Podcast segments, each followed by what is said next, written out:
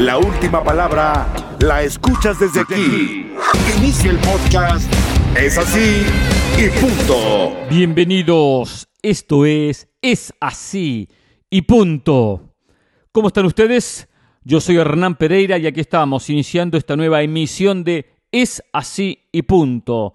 Un placer estar con todos ustedes. Recuerden enviar sus mensajes a la cuenta de Instagram Pereira ESPN, Pereira con Y, o la cuenta de Twitter arroba Pereira ESPN. Hoy les prometo, les prometo volver a leer mensajes. Ayer en, en lo que fue mi reencuentro con todos ustedes, mi reaparición después de dos semanas de vacaciones, no leí mensajes, recibí algunos y los voy a compartir con todos ustedes. Aparte de alguno que otro interesante en cuanto a los temas que pone la gente y hasta algún que otro tema pendiente que no he abordado en las últimas semanas producto de mi ausencia. Pero quiero hablar de Cristiano Ronaldo, sí, de Cristiano Ronaldo, porque hoy apareció Cristiano Ronaldo, finalmente. Con la cola entre las patas, Cristiano Ronaldo, junto con su representante Jorge Méndez, fueron hacia las instalaciones del Manchester United para hablar con los directivos del conjunto inglés, negociar una salida, hablar de su futuro y resolver qué va a pasar con Cristiano Ronaldo. Claro, una situación incómoda que tiene Cristiano, que él mismo se la buscó. Él mismo se buscó esta situación. Se puso rebelde, se puso difícil, no quiso eh, ir al entrenamiento, a la concentración del United cuando Erin Ten comenzó los trabajos de pretemporada, mucho menos, por supuesto, fue parte de la gira pensando que como era Cristiano Ronaldo le iban a llover las ofertas de diferentes equipos del mundo. Cristiano no tiene nada en contra del Manchester United, no tiene nada. Lo que tiene Cristiano es una desesperación y una obsesión por jugar la Champions. Él sí o sí quiere jugar Champions. Claro, es el goleador histórico y lo que menos quiere es ver la Champions por televisión. Al no haber podido clasificar con el United a la Champions, está buscando golpear puertas y encontrar algún equipo que clasifica a Champions, que esté ya en Champions y que le dé un espacio. Lo más difícil del caso es que Cristiano no busca cualquier equipo de Champions. No, está buscando un equipo con pretensiones de título, con posibilidades de título, que juegue Champions, pero que aparte esté dentro de los candidatos a ganarla. Se habló del Paris Saint-Germain porque tocó una puerta a Jorge Méndez. Dijo, cuando no puedo contra el enemigo, mejor es unirse. No puedo contra Messi, que ya está un equipo que va a ser protagonista, que es uno de los candidatos. Me uno. Y me sumo a Messi, me sumo a Neymar, me sumo a Mbappé y voy al Paris Saint Germain. El PSG le dijo que no. El PSG se dio cuenta que su política no es esta de traer figuritas, figuritas y figuritas, que lo ha hecho durante muchos años. Es un equipo que históricamente se caracterizó por traer figuras, pero no le fue bien al conjunto del PSG. Por eso empieza a cambiar su postura. Dice demasiado figuras si le sumo a la de Messi, a la de Mbappé, a la de Neymar, la presencia de Cristiano. El Chelsea, otra posibilidad también. Pero ¿qué pasó? El United dice, de ninguna manera voy a darle a un rival directo en la Premier, a un equipo que va a luchar por intentar quitarle este dominio al City, quitarle estas actuaciones estelares que tiene Liverpool, potenciarlo con la presencia de Cristiano. Porque es un rival directo, el Chelsea del Manchester United. Un rival directo que hasta le podría quitar un espacio en la próxima Champions, no la que viene ahora, la del otro año. Recordemos que clasifican cuatro. Entonces, desde ahí, el United sabe lo importante que no puede eh, potenciar, mejorar eh, con un refuerzo al conjunto rival, a uno de los rivales. Se habló del Bayern Múnich. Claro, el Bayern vendía a Lewandowski, se iba a su delantero polaco y qué mejor que la presencia de Cristiano. Que aquí lo dijimos, era ideal para Cristiano, porque en la Bundesliga se iba a cansar de hacer goles, porque iba a tener la posibilidad de jugar una Champions con un equipo que siempre es candidato. No es el gran candidato ni el único candidato, pero el Bayern es uno de los candidatos porque ha hecho las cosas históricamente bien. Por lo tanto, la posibilidad de ganar con Nagelsmann la propia Bundesliga, hacer muchos goles en el fútbol teutón y sumarse a uno de los candidatos en Champions. Pero el Bayern tiene otra política, el Bayern tiene otra manera de manejarse. Eh, el Bayern no es un equipo que contrata, contrata y contrata figuras. Trata de contratar lo que necesita. Ya le buscó su reemplazante eh, al propio Lewandowski con la presencia de Mané. Por lo tanto, eh, no, tiene, no tiene hoy una urgencia de decir necesito traer una figura, necesito traer un centro delantero, un plantel muy competitivo, por lo tanto no, no le abrieron las puertas. Sumado que saben que la presencia de Cristiano podría originar inconvenientes. Y aparte, que tiene un alto salario. Se habló del Atlético Madrid como una posibilidad. Sí, el conjunto colchonero, el equipo de Diego Simeone. Un Simeone que seguramente, seguramente le abre los brazos y le dice que sí a Cristiano sin ningún inconveniente. Primero porque en su momento lo defendió por encima del propio Lionel Messi, que prefería jugadores como Cristiano y no como Messi. Un comentario interno que hizo de un audio que después se filtró. Aparte, Simeone tenía un problema a la hora de el armado y sus equipos en la zona ofensiva, en la zona de ataque. Siempre le, le falta eh, ese peso de ataque, le falta eh, jugadores que definan, le faltan grandes goleadores, le falta porque hay una carencia en el trabajo que tiene Simeón en ataque. Y por eso que rota, rota delanteros, compra, vende, compra, vende, y Atlético Madrid no termina de ser un conjunto goleador como pretende su gente o pretende su propio técnico de repente no trabaja de la manera que tendría que trabajar, puede ser, pero algo falla en ataque. Por eso la presencia de Cristiano le vendría notablemente bien al Atlético Madrid. Pero hay un problema, el dinero. Atlético Madrid es un equipo que está al límite en lo que gasta en incorporaciones y en lo que gasta en salarios. O recordemos que no solamente un futbolista, un futbolista suma en lo que es el hecho de comprarlo o el hecho de venderlo. No solamente ingresa dinero cuando se vende o se gasta cuando eh, el jugador eh, se compra. Hay un salario que pagar y ese salario se inscribe en la liga y en la liga hay un tope que tiene que ver de acuerdo a cuánto dinero entra en el club. Y ese tope lo tiene al máximo, lo tiene al límite el Atlético Madrid. Recordemos qué pasó con Barcelona. ¿Se acuerdan ustedes? Barcelona no podía inscribir a jugadores o tuvo problemas para en su momento renovar a Messi porque ya estaba el tope salarial. Lo que podían gastar en salarios ya la tenían cubierto. Hay que liberar salarios, hay que liberar jugadores, hay que regalar jugadores entre comillas para bajar ese, esos salarios altos y de esa manera incluir alguna figura. Por eso es muy difícil para Atlético Madrid, que le daría la bienvenida con bombos y platillos a Cristiano, poder incorporarlo por esta cuestión del tope salarial. Por lo tanto, no hay equipos, no hay opciones para Cristiano Ronaldo. Se puso difícil, se puso en la vidriera, se puso la mejor oferta, pero todas las puertas que golpeó Jorge Méndez se la terminó cerrando por uno u otro motivo que explicamos. Por lo tanto, no le quedó otra que volver al United. Y hoy vuelve al United. ¿Con qué intención vaya a saber? Lo que tendrá que hacer Cristiano, aceptar su error, no venir con excusas, por ahí se comenta y comenta la prensa española, me llama mucho la atención me llama mucho la atención que Cristiano va a argumentar que por problemas familiares, por problemas familiares, no comenzó la pretemporada con sus compañeros. Algo que nadie cree, absolutamente nadie cree, y es en cierta manera hasta burlarse de los propios directivos del United. Si va a poner una excusa, mejor que no la ponga. Si la excusa va a ser esa, mejor que se quede callado. Que no venga a inventarse algo con la familia que todos sabemos que no aconteció. Todos lo sabemos. Acá Cristiano quiso forzar la salida, como quien dice, a la fuerza, ¿eh? a huevo, ¿eh? porque me quiero ir. Y el United se puso difícil.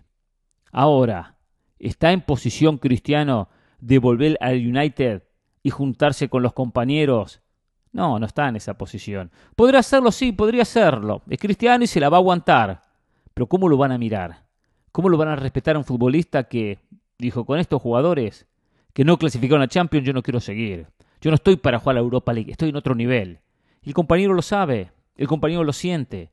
El compañero se da cuenta de ese egoísmo que tiene uno de sus jugadores, en este caso Cristiano. Entiendo que Cristiano es mucho más que la mayoría, pero no todos. United tiene jugadores que han sabido ganar Champions, como el caso de Barán, por citar uno, y que han tenido grandes recorridos y que han ganado mucho, independientemente de su realidad que no es la mejor. Entonces, vamos todos en la lucha por una causa o nos bajamos todos. ¿Qué es, ¿Qué es eso de que todos luchamos por revivir un United y Cristiano se termina bajando? Por eso está hoy Cristiano en una dificilísima situación, en una más que incómoda situación. Hay una especulación de una posibilidad que va a manejar muy posiblemente Jorge Méndez, que tiene que tener alguna carta debajo de la manga para eh, destrabar esta situación, que es prolongar el contrato que tiene Cristiano por un año más. Es decir, le queda un año de contrato con el United, estirarlo a dos años. Y de esa manera, al estirarlo a dos años, darle la libertad para que Cristiano juegue este próximo año a préstamo en un equipo, con el compromiso que después va a volver al Manchester United. Muy posiblemente esa sea la, la fórmula que va a intentar convencer Jorge Méndez a los directivos del Manchester United, diciéndoles, Cristiano se queda, Cristiano vuelve, un año afuera y regresa, este año afuera es para que juegue Champions, y el año que viene con un equipo ya clasificado a Champions vuelve a jugar con el United. Claro, si soy directivo del United me pongo difícil, le digo, ¿qué negocio es este?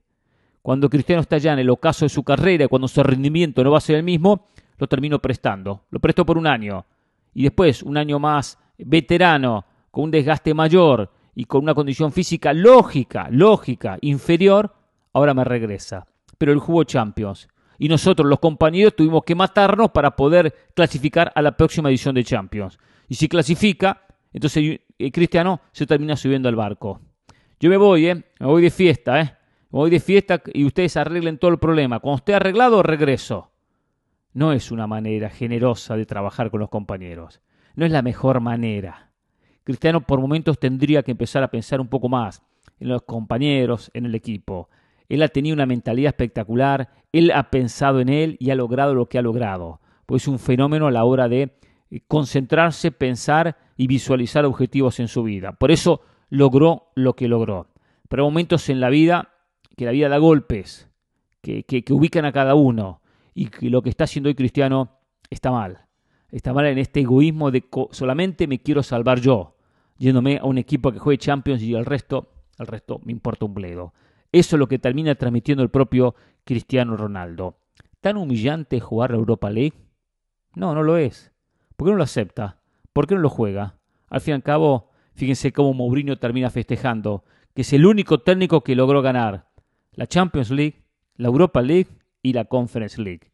Y cuando hablamos de la Conference League, que la acaba de ganar con la Roma, hablamos del tercer torneo de importancia en Europa. Mourinho bajó sus humos, dirigió en la Conference League y la terminó ganando. Y hoy potencia lo bueno, el único técnico que tiene los tres títulos que se juegan a nivel clubes en el viejo continente. Que empiece a mirar las cosas de otra manera, Cristiano. Ver la Champions por televisión no lo va a dejar traumado.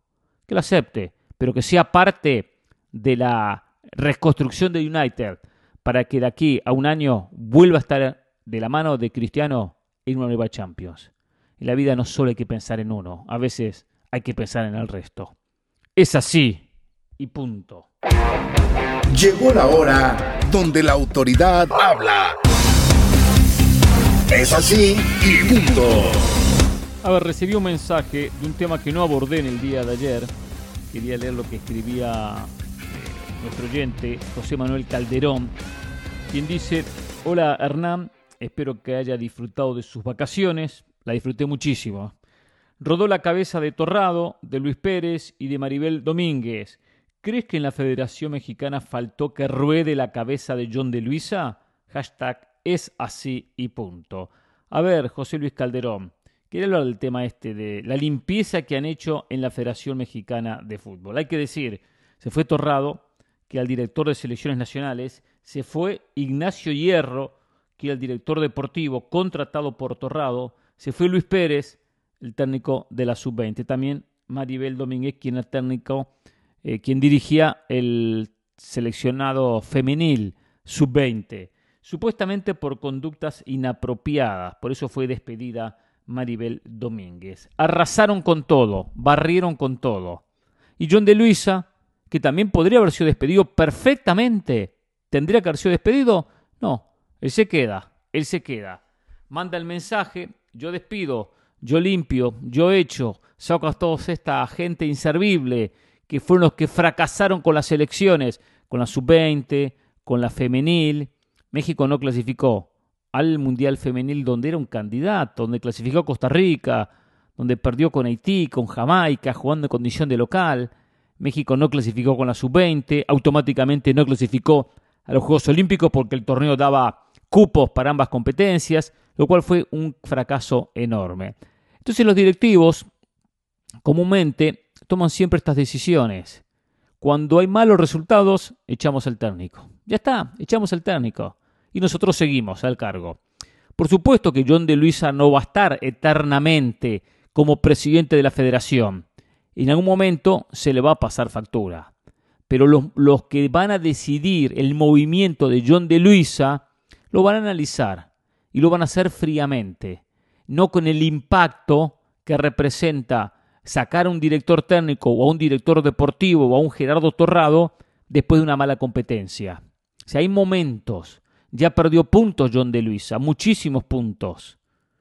Y la gente de Televisa que manejan, eh, maneja la propia federación y han puesto a John de Luisa al frente de la misma, en su momento lo van a sacar. En su momento lo van a despedir. Cuando de repente no es ahora, después del Mundial, quizás un año después del Mundial, capaz que se quede unos cuantos años más. Pero siempre a cada uno le va llegando la hora y le va a llegar a John de Luisa sin lugar a dudas. Pero acá hay un tema que va más allá, si hay que si tendrían que haber echado a Torrado o no tendrán que haber echado, si tendrán que haber echado a Hierro o no tendrán que haber echado. Hay dos factores para analizar. Primero, el impacto que tiene al fin y al cabo en lo más importante. ¿Qué es lo más importante para México? La Copa del Mundo la selección mayor, la selección de Gerardo el Tata Martino. Eso es lo más importante. Y Torrado, bien o mal, era parte, en su posición como director de selecciones nacionales, del proceso de Gerardo Martino. Fue contratado Jaime Ordiales. Ahora empezar de cero. A meses del Mundial empezar de cero. Bien o mal, Torrado ya conocía su trabajo, ya sabía cuál era su trabajo, ya conocía la relación con Martino, ya conocía a Martino. Entonces se termina despidiendo a un hombre que cumplía su función dentro de la preparación de diferentes selecciones para las competencias que se jugaron o las que se van a jugar. Pues estamos a meses de un mundial, a muy poco tiempo de un mundial, a tres meses y días de una Copa del Mundo. Y echar a un director deportivo o a un eh, director de selecciones puede llegar a pasar una factura porque hay muchas cosas que armar, que diagramar, que preparar, que los hombres de experiencia ya saben llevarla a cabo. ¿Por qué no esperar que termine el Mundial y sí, hacer borrón y cuenta nueva? No, había que lograr algo para que mediáticamente, mediáticamente, los medios hablaran de estas críticas, de estas salidas, de estos resultados y se dijera, ya está, se solucionó el problema. Se equivocaron, se equivocaron porque esto puede afectar el trabajo de Martino. El trabajo de Martino no es solamente convocar a jugadores, llamarlos y comenzar a entrenar. Él tiene ese trabajo, por supuesto, los, los convoca, eh, los jugadores llegan, los jugadores se entrenan, eh, arma un planteamiento, una idea de juego y así jugamos. Pero hay muchas cosas alrededor que tienen que ver con, con los viajes de los jugadores, con la logística, con los hoteles, con los horarios de entrenamiento, con los horarios de las comidas. Tiene que haber muchas cosas que están alrededor que hay que armar. Y para eso hay que dar las herramientas correctas al técnico. El técnico Martino no tiene que preocuparse eh, si van a volar en primera clase o no van a volar en primera clase, si el vuelo sale a las 8 de la mañana o sale a las 10 de la mañana, eh, o si van a almorzar eh, a las 12 o 12 y media, o si el hotel tiene un lugar para entrenar o no tiene lugar para entrenar. El técnico va a pedir, pero lo que soluciona esos inconvenientes son estos directivos, esta gente de fútbol, que está en esa logística, que influye mucho en el trabajo del técnico. El técnico pide esto, esto y esto, quiero las cosas así. Después en los detalles pequeños lo resuelven los directivos. Y ahora llega un directivo nuevo, aprender, como Jaime Ordiales. No tengo nada en contra de Jaime Ordiales, que tampoco ha hecho un trabajo espectacular en su carrera como director deportivo. Pero empezar de cero. Lo que hacía Nacho Hierro desconozco como director deportivo, pero tenía su trabajo, tenía sus funciones. Entonces empezamos a, cambiar todo. No es bueno los cambios, no son buenos los cambios de esta manera, cuando se está por jugar una competencia tan importante como un mundial. Pero aparte hay otro punto para tomar en cuenta, que es fundamental también. ¿Qué se hizo mal? ¿Qué se hizo mal? ¿En qué se equivocaron? Despido a Gerardo Torrado. ¿Por qué lo despido a Torrado? ¿Cuáles son las razones? Perfecto, porque la selección no clasificó al Mundial eh, Sub-20, porque la selección femenina no clasificó al Mundial de la categoría que se va a jugar en Australia y Nueva Zelanda en el 2023. Perfecto, porque no clasificó. Pero ¿en qué se equivocó Torrado? ¿Cuáles fueron los errores de Torrado? ¿Cuáles fueron los errores de Hierro? ¿Cuáles fueron los errores de Luis Pérez? Si no tengo los errores no voy a corregir nunca, no voy a mejorar nunca. Y aquí donde se comete el error. Creen que con el despido ya está la solución. Ya está la solución, ya solucioné el problema. No solucioné nada. No solucioné nada. Lo que hice es cambiar las figuritas, saqué una y puse otra. Pero sigo con los mismos problemas. No, no, no, no, no. Se equivocan. Acá hay que buscar soluciones después de sacar conclusiones de cuáles fueron los problemas que llevaron que México no funcionara bien a nivel femenino o a nivel juvenil. ¿Cuáles fueron los problemas? ¿Qué se hizo mal? Bueno, se hizo mal esto, se hizo mal aquello, se preparó mal por X motivo, perfecto. Aprendamos de los errores. Aprendamos de esos errores y trabajemos a conciencia futuro.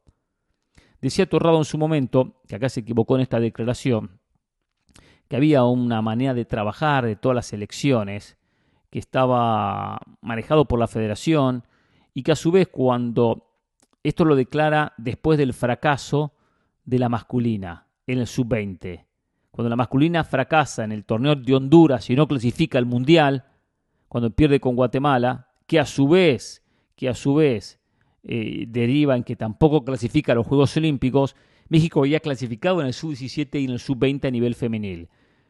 Torrado declara que si bien a nivel masculino no se había clasificado, a nivel femenino sí se había logrado los resultados. Faltaba la mayor, claro, y que seguramente con la mayor iba a clasificar al mundial. Por lo tanto, la manera de trabajar era la correcta. los, los métodos, la metodología de trabajo era la correcta. Ahí se equivoca Torrado, porque mezcla todo. La metodología de trabajo tiene que ser encabezada por los técnicos. Cada técnico tiene su metodología de trabajo, no por el director de selecciones nacionales. Cada técnico tiene que tener su manera de trabajar, su manera de planificar, su manera de eh, eh, entrenar a su equipo. Y no con un método que incluya femenino y masculino. Son diferentes realidades el femenino y el masculino. Por la manera que se compite, por los años de competencia, por las obligaciones, son diferentes realidades. Todavía es muy nuevo el fútbol femenino en México y en el mundo. Entonces hay diferentes maneras de trabajar y de entrenar. Ahí se equivocó Torrado. Pero si hubo errores, que se corrijan los errores. Que se eh, enuncien los errores, que se manifiesten. Acá nos equivocamos en esto, en esto, en aquello. Y vamos a corregir. Lo que nadie quiere mencionar, y cuando digo nadie me refiero a John de Luisa, a los directivos, que México, por ejemplo, a su 20 pierde con Guatemala en penales. Sí, pierde Guatemala en penales y queda eliminado. Guatemala clasifica al Mundial Sub-20. En un partido donde el mexicano le faltó fútbol, donde el equipo le faltó ideas, donde pudo haber hecho todo el trabajo correcto o no Torrado. Yo no vengo a defender a, Torrado. Lo que digo es que pudo que el equipo de Luis Pérez haya hecho eh, eh, Torrado lo correcto, pero Luis Pérez se equivocó en la planificación, se equivocó en el parado, se equivocó en cómo motivó a los jugadores o lo que sea. Le faltaba también materia prima. Le pudo haber faltado al equipo personalidad le puede haber faltado más recursos técnicos, pero esa personalidad, esos recursos técnicos, ese atrevimiento del futbolista no solo se gana con la selección, se gana con los clubes. Pero nadie sale a hablar que en México están tapados los extranjeros. Y digo, ojo, eh, los periodistas los mencionamos, eh, ustedes lo, mencionan, pero los directivos no. La mayoría dice, esto no es el problema. La cantidad de extranjeros, eh, haber sacado el ascenso y el descenso, eh, la manera de disputa del campeonato. No, de eso no hablamos. Eso no lo corregimos. Eso es parte de la formación del futbolista. Es fundamental la formación del jugador, cómo trabajamos todo ese camino de mentalizarlo, de prepararlo, de dejarlo listo para que después cuando llegue a nivel selección funcione. Hoy México tiene problemas en todas las categorías. Fracasó en las juveniles, pero en la mayor vemos que no sobran los jugadores. Vemos que no sobran los jugadores que nos sobran los centrodelanteros, que hay que naturalizar a Funes Mori, un jugador regular, un delantero regular, para que sea el suplente de Jiménez. Los problemas son muchos, pero nadie quiere abordarlos. Así como fueron tan contundentes echando a Torrado, echando a Domínguez, echando a Hierro, echando a Luis Pérez, tendrán que haber sido tan contundentes diciendo, señores, vuelve el ascenso y el descenso. Señores, cambia la forma de disputa del campeonato. Señores, terminamos con esto y con aquello. Los extranjeros se van a disminuir. A partir de ahora bajamos la cantidad, máximo cinco extranjeros. Pero no, ahí prefiero mirar para otro lado. Al fin y al cabo, cambiarán los nombres, cambiarán las figuritas, cambiarán los torrados, llegarán los sordiales, pero el resultado final va a terminar siendo el mismo. Es así y punto. Llegó la hora donde la autoridad habla. Es así y punto. Parece que se está enfriando la posibilidad que Luis Suárez, el delantero uruguayo, vaya a jugar con Nacional de Montevideo. Cuando circulaba la posibilidad que eh, Suárez jugara con River, jugara en River, dependía que River clasificara la próxima instancia de Copa Libertadores. Bueno, él salió a hablar y habló en unos cuantos medios. Y ahí dijo que verdad existía la posibilidad de River, dependía que River clasificara, no clasificó, quedó eliminado de la Copa Libertadores. Y bueno, y entre ellos mencionó que Nacional no se había movido, que no había hecho nada para poder contratarlo, que nunca había recibido una llamada del equipo uruguayo. Mientras tanto, parece que eso llevó a una reacción lógica de los directivos del tricolor y Nacional se movió y lo empezó a buscar. Y últimamente se hablaba que existía una posibilidad concreta, muy alta, que Suárez jugara en Nacional de Montevideo. Pero pareciera que con el correr de los días se está enfriando. Ahora se está reviviendo la posibilidad, digo revivir porque ya lo había manifestado Luis Suárez que tenía una oferta de jugar en la MLS, de jugar supuestamente, supuestamente, esto no es oficial, con Los Ángeles FC. Lo cierto es que eh, el fútbol uruguayo es un fútbol que a nivel internacional hoy ha perdido, le decía el otro día, un prestigio y un espacio que supo tener durante muchos años, durante décadas, dominadas por Peñarol, por Nacional, que ganaban y ganaban la Copa Libertadores y eran constantes protagonistas. Hoy le cuesta mucho al fútbol uruguayo competir a ese nivel. Y me refiero en lo que tiene que ver con los clubes. A, nivel selección Uruguay compite muy bien. Y esto, sin lugar a duda, me llama la atención que eh, terminara Suárez jugando en un campeonato uruguayo que ha ido a menos, que ha ido a menos con el correr de los años, que se ha debilitado. Nacional juega contra el goianiense eh, eh, la Copa Sudamericana, la próxima instancia de Copa Sudamericana, los cuartos de final del campeonato. Pero bueno, nada, nada indica que, por eso iba a tener un lugar asegurado eh, en la final del campeonato. Podían ser dos partidos con el conjunto brasileño y quedar eliminado. Ahora se, se especula con la posibilidad que venga a jugar a la MLS. Había dicho Suárez que no quería la MLS porque cuando termine el campeonato va a haber poco, dependiendo si el equipo clasifica o no la postemporada, va a haber un proceso bastante largo hasta lo que va a ser el Mundial. Uno mira la última fecha cuando es 9 de octubre, la última fecha de la MLS. Eh, el Mundial comienza eh, eh, mediados de noviembre, ya en la, en la última quincena de noviembre. Puede haber un mes entre octubre y noviembre que si el equipo donde juega el propio Suárez no clasifica la postemporada, 9 de octubre ya queda fuera y tiene que tener un mes donde pierde actividad. Lo que quiere Suárez tener ritmo y competencia.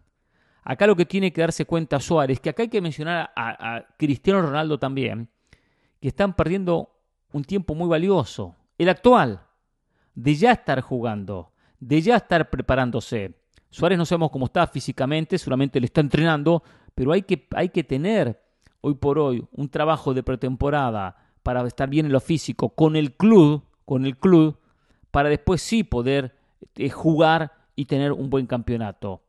Apurar su, su, fútbol, su presencia en, el, en el Los Ángeles FC le puede costar caro a Suárez, eh, porque no hizo una pretemporada a la par de los compañeros, que ya tienen un ritmo de competencia. Entonces Suárez se está demorando mucho, está poniendo muchos peros, está buscando eh, eh, el equipo que sí ideal en muchos aspectos, pero esto lo está complicando.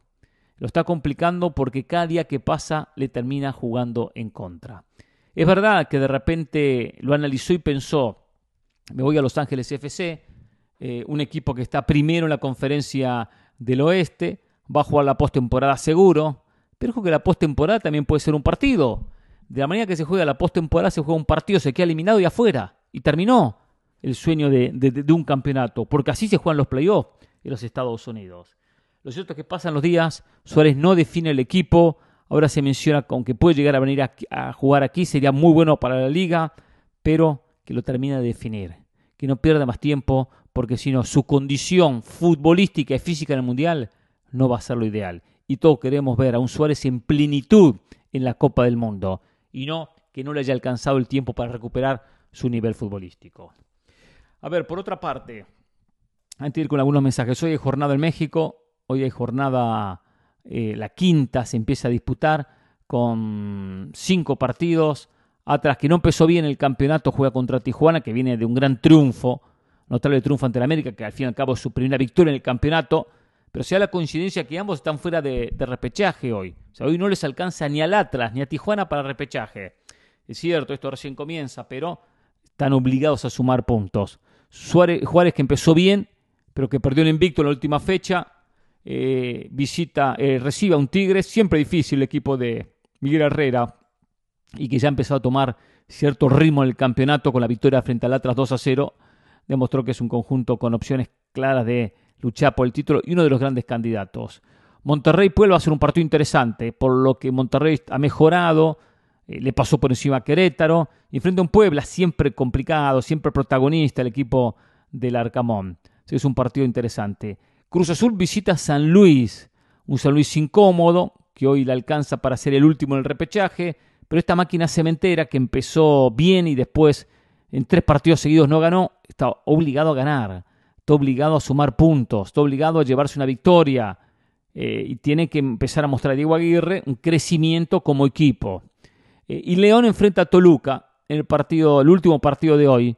Eh, un León de buen, buen comienzo, de buen campeonato hasta ahora, enfrenta a uno de los líderes, el equipo de Nacho Ambriz, que no me sorprende en absoluto que hoy sea uno de los, de conjuntos que esté primero en el campeonato. León jugó contra Chivas, que empató 0 a 0 y dejó una imagen de un equipo muy pobre en ataque.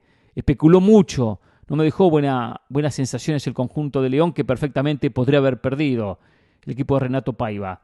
Y ahora enfrenta a este Toluca, que, va a ser protagonista seguramente. Y que bueno, eh, una victoria lo ubica el conjunto choricero, independientemente que es difícil porque juega de visitante, como el único líder del campeonato, independientemente de lo que pase con Monterrey y lo que pase con Tigres. Por lo tanto, los tres líderes hoy, Monterrey, Toluca y Tigres, tienen partidos en esta fecha 5, lo cual, dependiendo de lo que acontezca, podría quedar un solo líder en este campeonato. Sí, claro, sí que gana uno solo, ¿no? Si ganan dos, tendremos dos líderes tras esta quinta fecha del torneo. Vamos con algunos mensajes. Arroba Pereira y ESPN. Por ahí abro la cuenta de Instagram y tenemos, a ver, aquí dice, em, ok, Flaco, el Flaco Girón dice, es un privilegio para mí que usted tenga la humildad y me responda a mi mensaje. Sí, yo soy muy humilde, Flaco, no tengo problemas, ¿eh? Y me responde mi mensaje, yo tengo el deseo de algún día tomar una foto con ustedes, los de la banda, porque el único aficionado real de un equipo creo que es usted de River, porque don Jorge eres aficionado del Barça y no de Danubio, porque él para mí es el mejor narrador que mis oídos han escuchado a mis 34 años. Y usted el mejor comentarista que Dios lo bendiga y lo sigo escuchando en Jorge Ramos y su banda y en ese así y punto. Por favor, dígaselo que para mí es el mejor narrador que yo he escuchado en mi vida y usted mejor comentarista, pero que se quite la camiseta del Barcelona. Que Dios lo bendiga. Y yo, igual que usted, soy aficionado de un equipo de segunda división de mi país, que es la única camiseta que, condiciones. ¿Qué, condiciones? Bueno, no tiene esa parte flaco, pero le agradezco por su mensaje tan bueno, tan positivo. Eh, Saben que el tema de Jorge, yo lo conozco muy claro, ¿eh? lo conozco muy bien a Jorge Ramos y Jorge Ramos le va a Danubio y llora por Danubio, lo he visto llorar por Danubio y no le va a Barcelona. ¿eh? Eh, muchos eh, creen que le va a Barcelona, pero no, no le va a Barcelona. En su momento elogió porque era para elogiar lo que jugaba Barcelona, un fútbol espectacular, pero que no es hincha de Barcelona, pero por supuesto que no lo es. Checo y Jimena. Buenas noches, Hernán. No estoy de acuerdo con lo que dijo de Santi Jiménez, que si no tiene minutos no irá al Mundial. Solo recordarle que Laines, Orbelín, Pizarro y Gallardo tampoco tienen muchos minutos y son convocados a la selección. En lo que sí estoy de acuerdo con usted es en la compra de Pumas de Dani Alves. Gasta todo su dinero en la comida de hoy sin saber qué va a comer mañana. Del Valle dice que usted le arrucha el piso cuando lo hace él solo, al no hablar de otra cosa que no sea el Madrid. Es así y punto. Del Valle ya hablé, no tengo nada que hablar de José el Valle, absolutamente nada, que diga lo que quiera. Lo que digo de Santi Jiménez, que Santi Jiménez todavía no jugó un campeonato de titular entero, entero en Cruz Azul. Todavía no tuvo un campeonato de punta a punta que uno diga, sí, es el titular de la máquina cementera. No lo es, no lo es. Ahora es titular, pero llevamos cuatro partidos, cuatro partidos. Algunos es el goleador, tiene cinco goles, perfecto, tres de penal, ojo, eh, ojo a eso. Entonces, quiero que Santi Jiménez juegue un campeonato entero en Cruz Azul y en lo posible apertura y clausura, que sea goleador consolidado, ahí sí que vaya a jugar a Países Bajos. Ahí sí. Y aparte, eh, si no juega en Holanda va a tener menos minutos. Hay jugadores que al Mundial van a llegar con pocos minutos, pero tienen un puesto donde no sobran, donde no abundan los jugadores. De repente Gallardo como lateral o el mismo Laines también. Eh, pero han sido parte del proceso. Santiago Jiménez viene de atrás, no ha sido parte del proceso. Por eso le puede costar mucho más caro ir a Países Bajos después. El objetivo es llegar a una Copa del Mundo. Clever Tenesaca, buenas tardes Hernán, qué lindo volver a escucharlo, porque a los mejores siempre se los extraña. Es así y punto. Gracias Clever, te agradezco muchísimo. ¿eh? Abel eh, dice, bienvenido Hernán, lo de Rafinha en el Barça es un seguro de vida, porque Dembélé no es seguridad por su fragilidad. Hashtag es así y punto. Es verdad, es cierto. Entiendo yo porque, digo, este Barcelona gastó demasiado y gasta en puestos donde tiene a Dembélé o tiene a Rafinha, dos para el mismo puesto para acompañar a Lewandowski, para acompañar a Ansu Fati. Pero entiendo ese punto de vista que lo de Dembélé genera algunas dudas. José Ríos, buen día y qué gusto volver a escuchar a señor Pereira. Regresando de Las Vegas, luego de ver a mis Chivas versus la Juve, pensé que nos iba a ir peor. El equipo compitió y dio un buen espectáculo. Faltan muchas cosas por arreglar, pero creo va por buen camino. Si el miércoles no le ganan a Querétaro, ahora sí se encenderían las alarmas rojas de pánico.